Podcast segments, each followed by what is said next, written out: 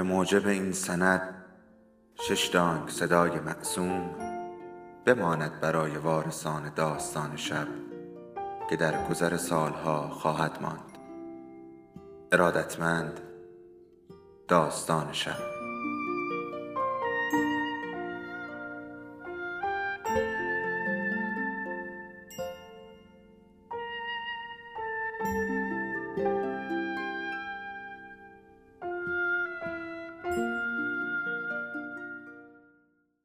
یکی بود، یکی نبود.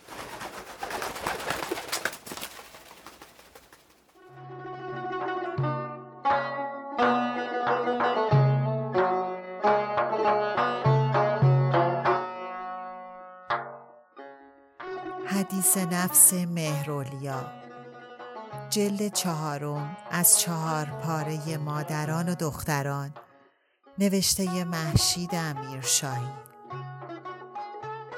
فصل 2، بخش 2.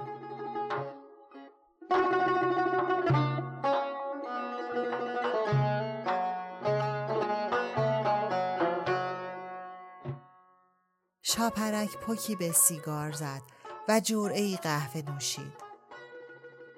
شاعرها و نویسنده‌های دور و بر مامان آی مضحک بودند. یک بار که حوصله‌ام از حرف‌های 100 تا 1 قازشان پاک سر رفته بود، جلوی کل جمعشان از مامان پرسیدم عیب دارد من نویسنده نشوم؟ چون اصلاً دلم نمی‌خواهد. مامان میگوید تو در بچگی متخصص آبروبری بودی. هر وقت مامان این حرف را میزند، اولی دستش میاندازد. دیگ به دیگ میگه رود سیاه، سپایه میگه سله علا. چون اولی معتقد است که مامان در آبروبری دست همه را از پشت بسته است.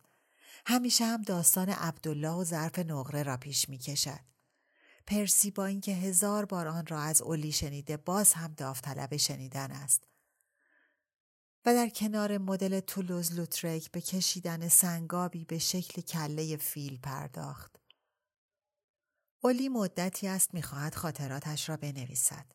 به مامان گفتم اولی حتی حاضر نیست سنش را به کسی بگوید، چطور میخواهد خاطرات بنویسد.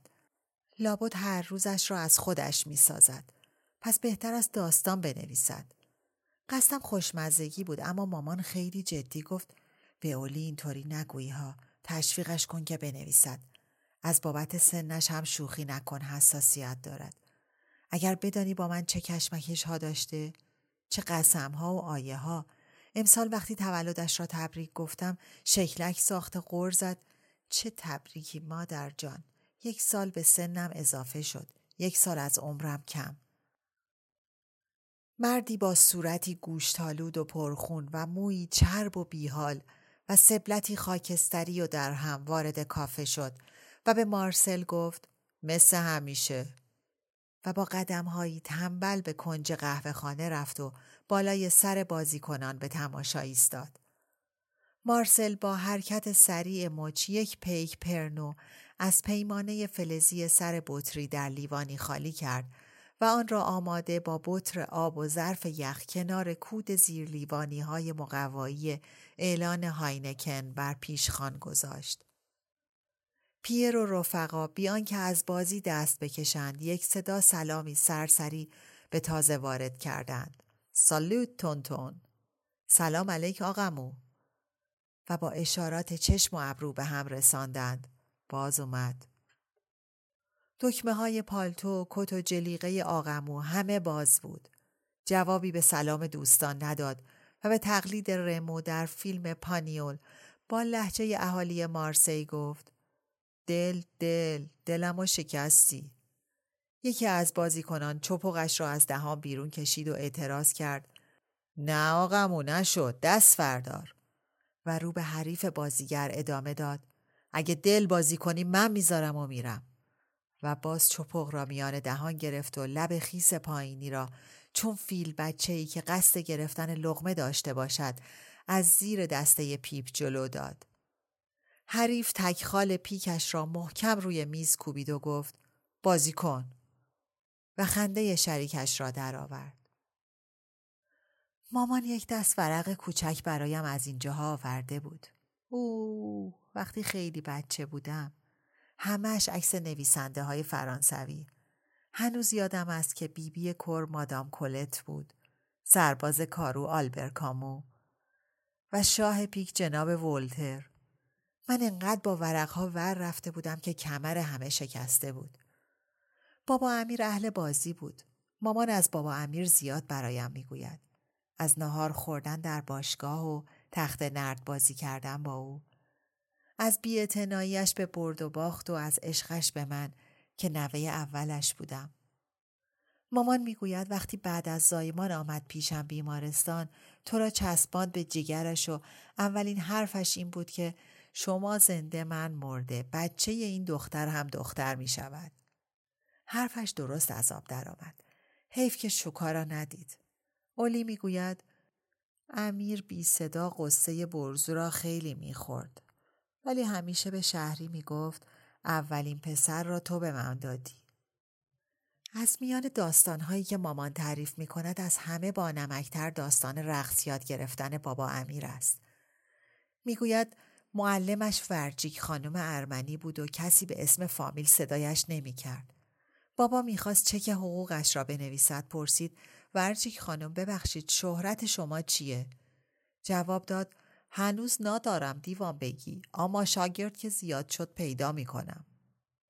مامان میگوید ورجیک خانم فقط یک صفحه 78 دور داشت که هر هفته با خودش میآورد. تانگوی چوک آگلادم، خیلی گریه کردم. با صدای خوش یک خواننده ترک استانبولی، احتمالاً ارمنی ترک. بابا با هیچ آهنگی جز چوک آگلادیم و با هیچ کس جز ورجیک خانم نمیتوانست برقصد. پرسی از شنیدن این داستانها هم سیر نمی شود، گرچه همه را بارها از مامان شنیده. حالا که آمریکاست، وقتی هم اینجاست ما انگلستانیم، کمتر با همیم. هیچ وقت مغر نمی آید مامان، اما خیال می کنم بابا امیر را از اولی بیشتر دوست داشته. یک بار ازش پرسیدم، جواب داد من همیشه و همه جا مدافع مادرم بودم و در مقابل همه، حتی در مقابل پدرم. شاید به خصوص در مقابل پدرم. که دقیقاً جواب سوال من نبود. من هم دیگر هیچ وقت موضوع را مطرح نکردم. اولی هر وقت صحبت بابا امیر می شود می رود توی رویا. خاله زوزو هم قنبادش می گیرد. مادام پاتریک در کنار پیشخان نگاهش را به داخل قهوه خانه بازگرداند و توضیح داد. قبل از برگشتن به شهرستون میخوام سری به موزه های دور و اطراف بزنم. محله ماره که از پیش از ازدواج تا سفر به انگلستان محل زندگی شاپرک بود، از میدان باستیل شروع میشد و به حوالی میدان کنکورد میرسید. از قرون وسطا که در آن کشت تره‌بار و صیفیکاری میشد، یا زمان سلطنت لویی 13 که ییلاقی برای نوشخواری‌های اهالی پایتخت به شمار می آمد، تا امروز که نوسازی و مسکونی شده بود، هزار رنگ گذاشته بود و برداشته بود. حالا خانه‌های مجلل اشرافیش موزه شکار بود، یا مرکز اسناد صنعتگران، یا محل نگهداری آرشیو ملی. هنوز پلکان کتابخانه مارکی دوپلمی در آن محل محفوظ بود و رد پای اهل قلم، دوما و هوگو و بالزاک و موسه را بر خود داشت. زن گیلاس خالیش را زمین گذاشت و به مارسل، این آشنای قدیمی، گفت میدونی که خونه من و تفلکم پاتریکو خراب کردن. آتولیه و حیات و همه. جاش یه ساختمون بلند ساختن. مارسل که به پشت دستگاهش برگشته بود با سر تصدیق کرد. بساز و بفروشا. و بی‌اعتمادی‌اش را به این گروه با بالا انداختن ابرو و شانه نشان داد. پاتریک اونجا دنیا اومده بود. شاپرک به یاد خانه کودکیش افتاد. در تهران. خانه‌ای که سالهای نخستین عمرش را در آن گذرانده بود. با مادرش شهر بانو. خانه‌ای که همه اتاقهایش به بهار خواب و باغچه راه داشت. خانه‌ای که تابستانها از پشت درهای توریش شمیم در هم پیچیده نسترن و شبدر، قرنفل و سبزی جالیز به پیشوازش می آمد. خانه‌ای که پست و بلندش به خورند بازی‌های کودکانه او بنا شده بود. هنگام غروب سایه پرفراز و نشیب خانه چین می‌خورد و تا پای درختان دامنه تپه می‌سرید. بر بامش دنیا را زیر پا داشت. افسانه‌های آن دوران از گوش بستر و نمکی و ماه پیشانی و گویا درخت، از زبان بیبی یا آننه، یا نقل‌های ساخته و پرداخته مادر از زمین و زمان و آسمان و ریسمان، همه با آن محل پیوندی داشت.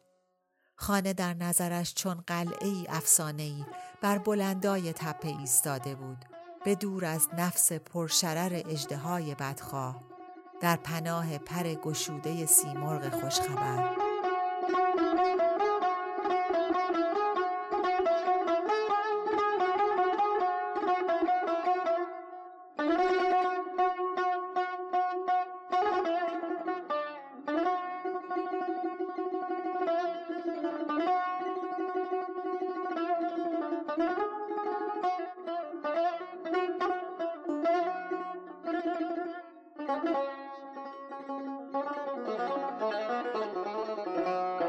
شاپرک بر برگ دیگری از تقویم خطوط خانه را ترسیم کرد.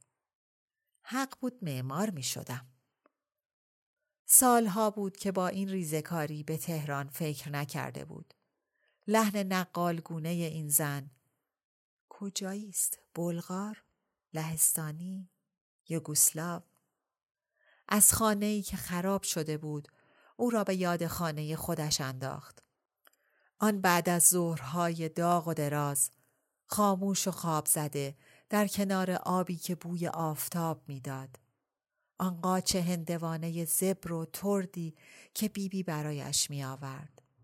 آن خوشه های گوجه فرنگی ولرمی که بر برگ های عطراگین در جالیز چشم به راه دستش می ماند. آن سکنجبین خیار در آن لیوان بلور صورتی که همیشه او را برای گاز زدن لبه کلوفتش وسوسه می کرد. معمار خانه تهران من هم از دوستان مامان بود. علی می گوید بانو به خانه‌ای که بعد از عروسیش ابراهیم ساخت قدم هم نگذاشت. باید داستان مفصلش را از او بپرسم. از علی. بابا که به روی خودش نمی آورد، مامان هم لب تر نمی کند. بیرون از آب شعاع آفتاب بر گستره آب می شکست و هزاران جرقه از آن بر می خواست. شاپرک برای بهتر دیدن دست را سایبان چشم می کرد تا نور تند روز این آبش‌های تابناک را در خود تحلیل نبرد. یک روز که می خواست مستقیم به نور خورشید نگاه کند تا خط نورانی را از آسمان تا آب پی بگیرد، صدای مادرش بلند شد. عینک تو نزدی شاپرک، نور چشم تو خراب میکنه. کنار آستخر خوابیده بود با چشم بسته، اما همه کارای مرا میپایید. کنار دریا هم همینطور بود. آن سالی که دست جمعی اسپانیا بودیم، مامان میرفت آن دور دورها و از همانجا دستورات صادر میکرد. علی در قسمت کم عمق روی آب تاقباز دراز میکشید و اگر موجی بزرگتر از معمول تا کنارش می رسید، توی آب می نشست و با اعتراض نگاهش می کرد. هر وقت سر به سرش می گذارم که شنا بلد نیستی، می گوید باز دروغ گفتی، بلدم، از تو هم بهتر. بعد ادای شنا کردن در می آورد. شلپ و شلوب. بعد 4 دست و پا توی آب سینمال می رود. حواسش به این است که دهنش را بالای موجک هایی نگه دارد که صورتش را می لیسد. اگر جریان آب ببردش به یک جای یک خورده گودتر، توی آن مایه دخترانش دست و پا چلفتی با آب می جنگد. یک دفعه زن خوشگلی که توی پلاژ خودش را برنزه می کرد و مرد آفتاب سوخته‌ای که در حال روغن مالی بهش بود، برای چند دقیقه رفتن تو نخ جنگیدن علی و بعد به خنده سر توی سینه هم بردن. نمیدانم علی چطور دیدشان، چون دهنش را پر آب کرد و مثل فواره‌ای به اطرافشان پاشید. همیشه با دست و پای باز توی آفتاب میخوابد. بهش گفتم شدی عین مارمولکی که به پشت افتاده باشه. برایم پشت چشم نازک کرد و به جای آنکه جوابم را بدهد پوز داد. من روغن نمیمالم، طبیعی برنزه میشوم. مثل شماها که نیستم. شوخی همان تعطیل و از همین جا شروع شد. برای آنکه جلوی بقیه به اولی نگویم شکل مارمولک شده ای می گفتم بگو در آفتاب چگونه می خوابی تا بگویم کیستی. هر وقت مایو می پوشد یا آن بیژامه آلا پلنگی را که من و گلاره هدیه عید بهش دادیم شیطان می شود. نمیدانم کی دوباره همگی با هم سفری بکنیم. پرسی خیلی دلش می خواهد. باید از خاله زوزو بخواهم ترتیبش را بدهد. و دوباره به خانه کودکیش بازگشت. قوطه ور در آب، انتهای آب و آغاز آسمان خطی واحد بود. بالا و پایین هوای آبی و آب آبی با هوای طلایی و آب طلایی به هم می پیوست. اشعه عنبرین خورشید جهان و هر چه را در جهان بود در تور شفافش چون گهواره‌ای می جنباند. دنیا فقط نور و موج بود و جز شهر بانو که با کلاه شنا چون توپی لاستیکی بر این پهنه می غلتید و گلاره که در میان حلقه لاستیک چون اردکی در بند لویشه به گوشه‌ای می چسبید ساکن دیگری نداشت. تازه گلاره هم که همیشه با ما نبود. همان تابستان آخر که تا نیمه پاییز طول کشید. به یاد روزی افتاد که سهیلا دخترعموی بانو پسرهایش را برای شنا به خانه آنها آورده بود. در همان تابستان آخر. به همه غیظ داشت. چرا؟ و غیظش را در لباس شکایت یا نصیحت بیرون میریخت. همه حرفهایش را نه میفهمیدم نه یادم مانده. ولی حس می کردم هر کلمه نیشدار را توی دهنش می غلطاند. مزه می کند، می مکد، بعد توفش می کند بیرون. از قول مادرش هم مرتب می گفت خدا یک جو اقبال بدهد والا. مامان حوصله شنیدن قرقرهایش را نداشت. گاهی وسط یک جمله بلند می شد و شیرجه می رفت توی آب. اما سهیلا ول نمی کرد. نمیدانم اصرار داشت من هم بشنوم یا فقط حرفش را میزد و فکر میکرد من خیلی کوچکم و چیزی نمیفهمم. شاپرک آخرین بار تهران را در حال سوختن دیده بود. از تارک تپه، از بالای بام، مثل فیلمی خبری از آتشفشانی بیدار. شعله‌های نارنجی خوش رنگ در لابلای دودی انبوه و سیاه میجوشید و میپیچید. باید از زوزو بپرسم چه بر سر خانه آمده است. از مامان که میپرسم فقط میگوید هر وقت وطنمان را پس گرفتیم خانه را هم پس میگیریم. نمیدانم چرا دایی قباد چند روز پیش از من پرسید مامان خانه را نمیخواهد بفروشد؟ من که در این باره چیزی نشنیدم. قباد شوهر خاله بزرگش شهرا را از همان دوران بچگی شاپرک از پاهای ثابت مهمانی‌های مادرش شهر بانو بود. مهمانی‌های شبانه را که سهمی از آنها نمی‌برد دوست نداشت شاپرک. حضور دیگران خلوتش را با شهر بانو برهم می‌زد. درنگ مادر را در اتاقش برای خواباندن کوتاه می‌کرد. گاه حتی از افسانه پیش از خواب محرومش می‌ساخت. فقط از طریق خط نوری که از چراغ‌های روشن سرسرا و درز در به درون اتاقش می‌خزید یا چمچمه پای آننه و حیدر و پارس گاه به گاه هندو که از ورای پنجره بسته در گوشش می‌نشست در بزم بزرگتران شریک بود. هندو 4 تا هم برادر داشت. روی هم 5 تا باکسر. یکی از یکی خوشگل‌تر. اما مامان همه را دانه دانه بخشید. فقط ماند هندو. وقتی همه پیش ما بودن یک سگ کوچک هم با آنها همخانه شد که مامان اسمش را گذاشت میسیس. وقتی پرسیدم چرا گفت مگر بد است. اما بعدها وقتی به قول اولی چشم و گوشم باز شده بود توضیح داد یه ماده بود و یک حرم سرا شوهر. به یاد آن شب بهاری افتاد که شهر بانو مهمان داشت و برای بوسیدن و شب خوش گفتن به او هنوز به اتاقش نیامده بود. دیر کرده بود. شاپرک با پروا از تخت بیرون سرید و پاورچین به طرف در رو به بهار خواب رفت و دزدانه صورتش را به روزنه شیشه‌ای چسباند. از پشت شیشه و در زیر روشنای ماه سبزی و سرخی گل و گیاه سیاه و نقره‌ای به نظر می رسید، چون نقش و نگار روی ظرف میوه خوری میان میز. نسیم شامگاهی شاخه های نرم بید مجنون را می لرزاند، چون گیسوی افشان شهر بانو بر فراز صندلی باغ. نور مهتاب و وزش باد بر آب ابریشمین استخر شکنهایی خرد می نشاند، چون مورمور بدن شاپرک کنار در اتاق. همهمه گفتگو و قهقهه خنده مهمانان در هوا بالا می رفت، چون حلقه های بی وزن دود سیگار. گفتگوهای بزرگانه همیشه درباره مسائلی که از فهم او به دور بود، خنده های بزرگانه همیشه به چیزهایی که به آنها دسترس نداشت. شهر بانو پشت به او داشت و از نحوه لمیدنش بر صندلی حصیری چنین برمی آمد که قصد برخاستن ندارد. پاهای لخت و کوچک شاپرک از ایستادن طولانی سوزن می شد و از سرک کشیدن گردنش درد داشت.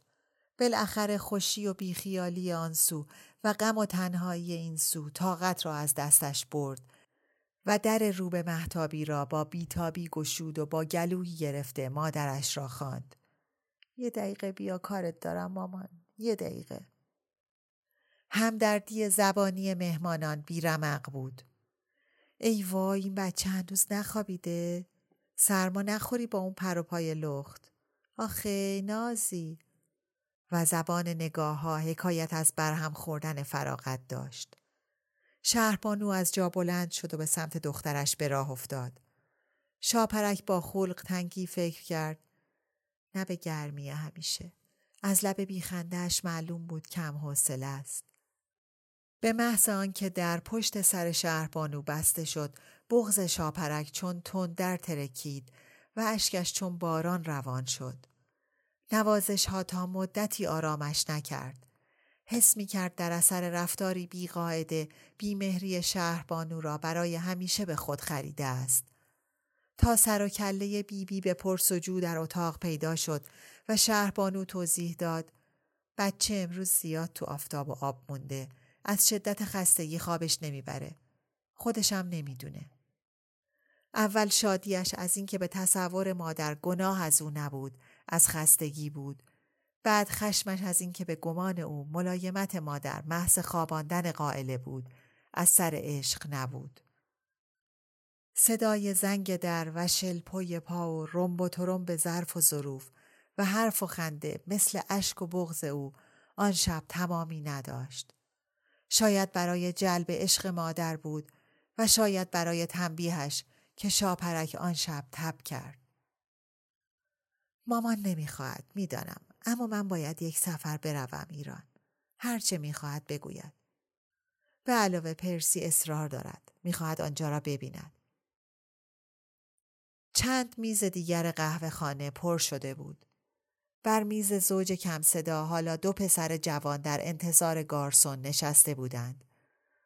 قمار ورقبازان به انجام رسیده بود و جدالشان تازه آغاز شده بود. پس از نوشیدن دور دوم آبجو آماده رفتن بودند، اما از مرور نتیجه بازی دل نمی کندند. سر پا و در میان کافه و نزدیک در خروجی کاسه و کوزه برد و باخت را سر یکدیگر می شکستند. اگه گشنیزو برگردونده بودی کارشون تمام بود. چه جوری؟ یه آس خشک و خالی داشتم. سک. اینو باش. تو دست قبل قرار کردی که آتوی خشت گرفتی. و با سلوت مارسل تا فردا به خیابان رفتند. ژرمن زن مارسل شال و کلاه کرده و 7 قلم آراسته از در پشت پیشخوان وارد کافه شد. موی بور سلمانی شدهش تا حلقه گوشوار طلایی‌اش می رسید.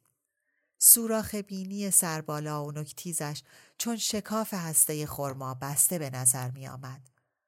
دانه های ریز ککمک که چون مشتی ارزن بر صورتش پاشیده بود، در پشت پرده ای از پودر رنگ کنجد داشت. چشمان سبز رنگ کم مژه‌اش را از آغمو گذراند و به ناویدن از پهلویش گذشت.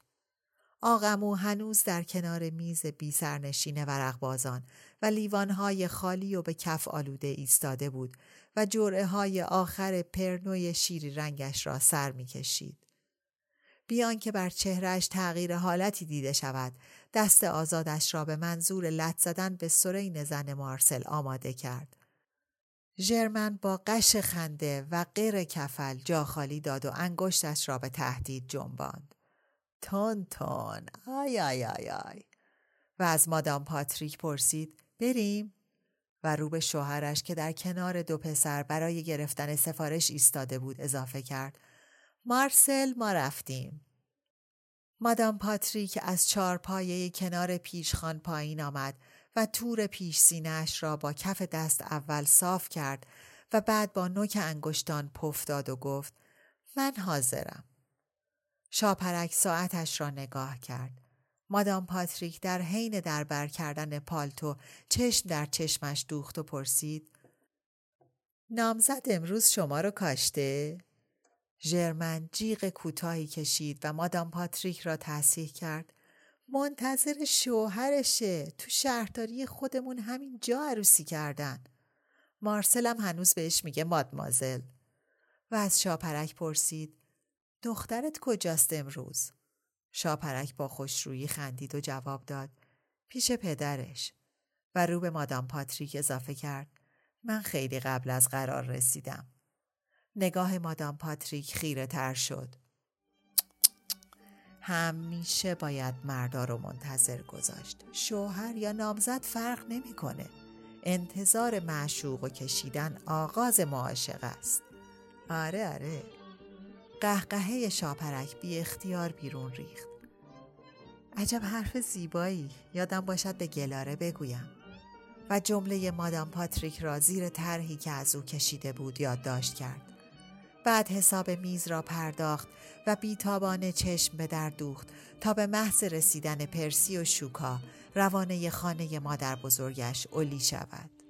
شب وصلم شد که چه بگویم از وی، بی خبرم امشب من بی دل نالان، مه من شد تنها از نظرم امشب.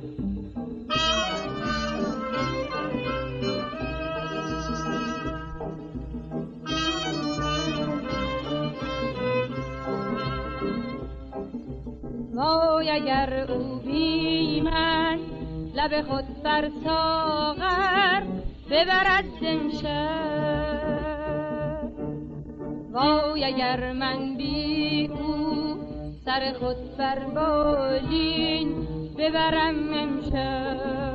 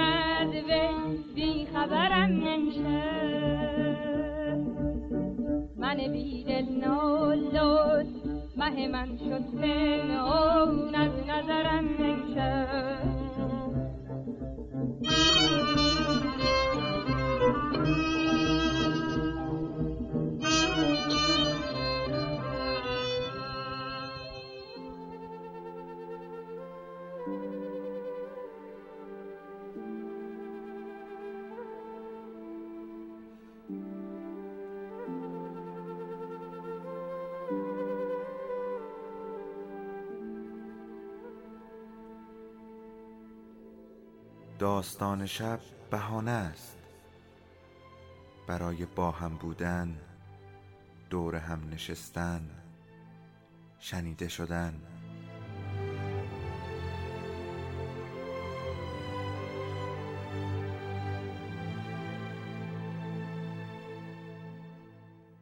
صدای افسانه ها رو میشنویم.